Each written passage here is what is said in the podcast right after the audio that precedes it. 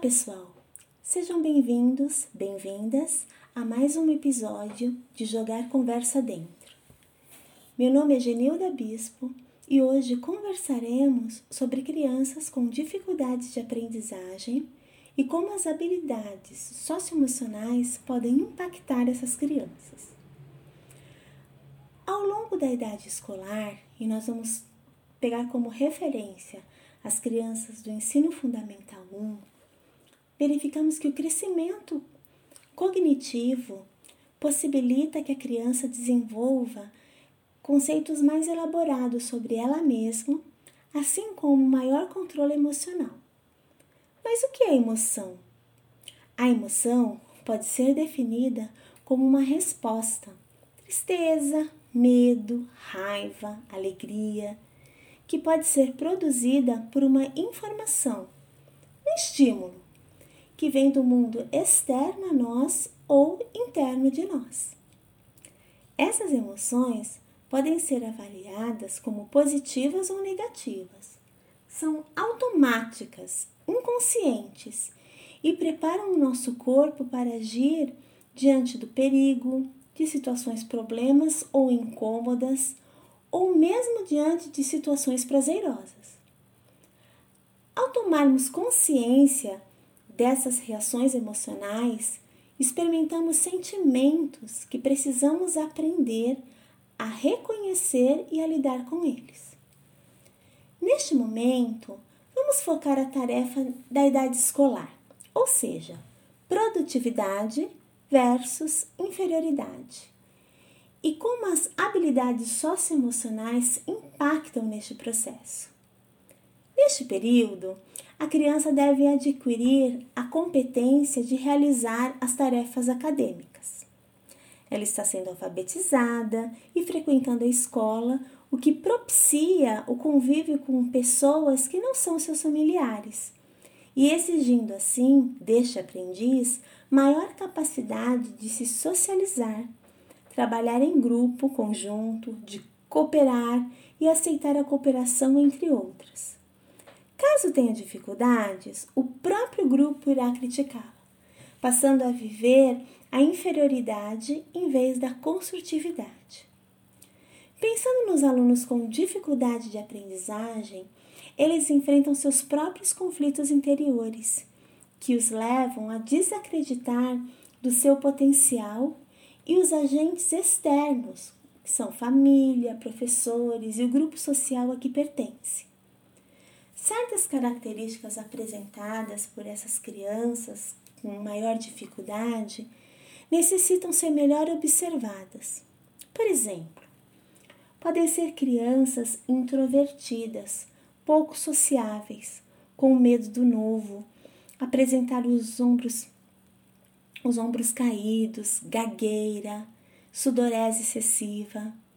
Ou então vemos características totalmente opostas. Crianças extrovertidas, eh, em certas circunstâncias agressivas, que atacam como um mecanismo de defesa para encobrir o que elas realmente têm ou sentem. Autoestima baixa, sentimentos de incapacidade. Em ambas as situações relatadas, a criança sofre e haverá um desgaste muito maior, tanto emocional quanto físico. Mas até que ponto as crianças se conhecem? Até que ponto elas realmente entendem e percebem o que está se passando com elas? Todas essas emoções que borbulham dentro delas. Muitas vezes elas não sabem identificar raiva, ódio, tristeza, alegria excessiva. E uma das coisas primordiais é que elas identifiquem os seus sentimentos. O que ela está sentindo? Por que ela está sentindo? Quando sente? E o que aquilo pode acarretar na sua vida, bem como refletir no seu aprendizado? Pensemos no seguinte cenário uma criança está triste por uma perda, uma situação difícil que está vivendo ou vivenciou e vai para a escola. Faz uma atividade, o resultado do seu trabalho, o seu rendimento naquele dia não estão satisfatórios. bem como as suas interações sociais. Ela não consegue identificar, demonstrar ou mesmo verbalizar o que sente. Mas como fazer a criança identificar, reconhecer e nomear suas emoções? Como experiência em sala de apoio pedagógico, algo que ajudou bastante os alunos a identificarem as emoções foi ter um painel exposto na sala, com expressões faciais de diferentes cores, onde diariamente ao chegar, a criança colocava o seu nome na expressão que representava o seu sentimento naquele dia.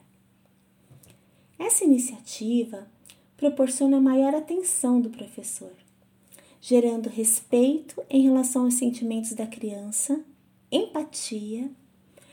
Não é um diagnóstico, mas um sinalizador que, bem usado, pode gerar conexões, criando possibilidades de acompanhar, instigar dialogar e desenvolver. Ao final do período, era feita uma autoanálise do seu rendimento naquele dia. As próprias crianças verbalizavam como tinham sido, reconheciam e identificavam seus progressos ou frustrações, que também fazem parte do crescimento emocional. Outro fator que impacta muito essa criança são as expectativas de seus pais e de seus professores em relação ao seu desempenho acadêmico, pois ela não é uma nota ou um conceito, e sim um ser biopsicossocial. Somando a cobrança que ela mesma faz em relação ao grupo, nessa fase já identificamos também o preconceito atitude desfavorável em relação a outros membros do grupo que por algum motivo destoam da maioria. Nenhuma criança quer se sentir diferente. Então, ela se sente constrangida. Ela se compara muito com os outros e vê que os outros conseguem e ela não. Com esse cenário, que habilidades socioemocionais essa criança precisa desenvolver? Primeiramente, ela precisa ter o autoconhecimento. Ela precisa identificar quais são seus temores e suas habilidades e no que precisa melhorar. Mas como melhorar? Que estratégia nós, como educadores, podemos oferecer para essa criança desenvolver a autorregulação? Como foi dito, Há diversas formas que a criança mostra suas emoções e temores, através dos gestos, movimentos faciais, da escrita, até mesmo de coisas, objetos a que se apegam. Vemos crianças que são muito apegadas. Os menores, por exemplo, se apegam a bichinhos, paninhos. Eles se sentem muito dependentes desses objetos. Como também, muitas vezes, eles se sentem dependentes de um feedback imediato.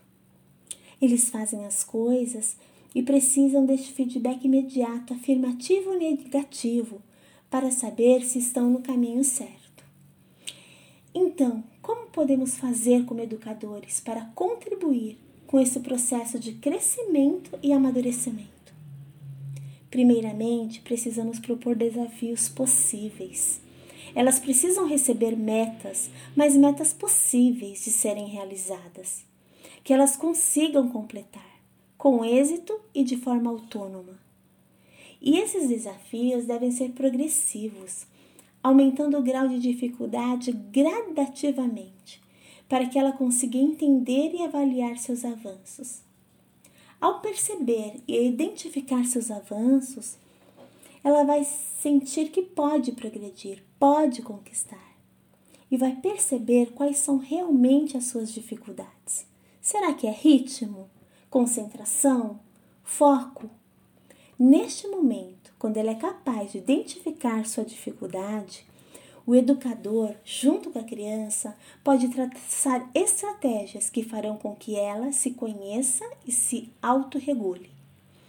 Como protagonista deste processo, a criança é capaz da autorregulação. Não pode ser algo pronto para ela entrar dentro de um padrão. Não. Ela precisa fazer parte do processo, sendo capaz de identificar isso eu já consigo ou não consigo ainda. E juntos, professor e aluno podem traçar estratégias possíveis, gradativas, que vão fazer com que essa criança alcance vitórias, êxito, melhore sua autoestima, reconhecendo suas potencialidades e proporcionando assim avanços na sua vida acadêmica. Analisando o cenário exposto, podemos identificar que as habilidades socioemocionais impactam positivamente crianças com dificuldades de aprendizagem. As crianças vão identificar e se conscientizar de seus próprios sentimentos, podendo também analisar os sentimentos dos outros e com isso tudo serão capazes de melhor controlar suas emoções em suas diversas interações sociais. Benefícios esses não limitados somente à vida acadêmica, mas à sua vida como um todo. Para finalizar, gostaria de deixar uma frase de Daniel Goleman, que diz: Quando eu digo controlar emoções, me refiro às emoções realmente estressantes e incapacitantes. Sentir as emoções é o que torna a vida mais rica.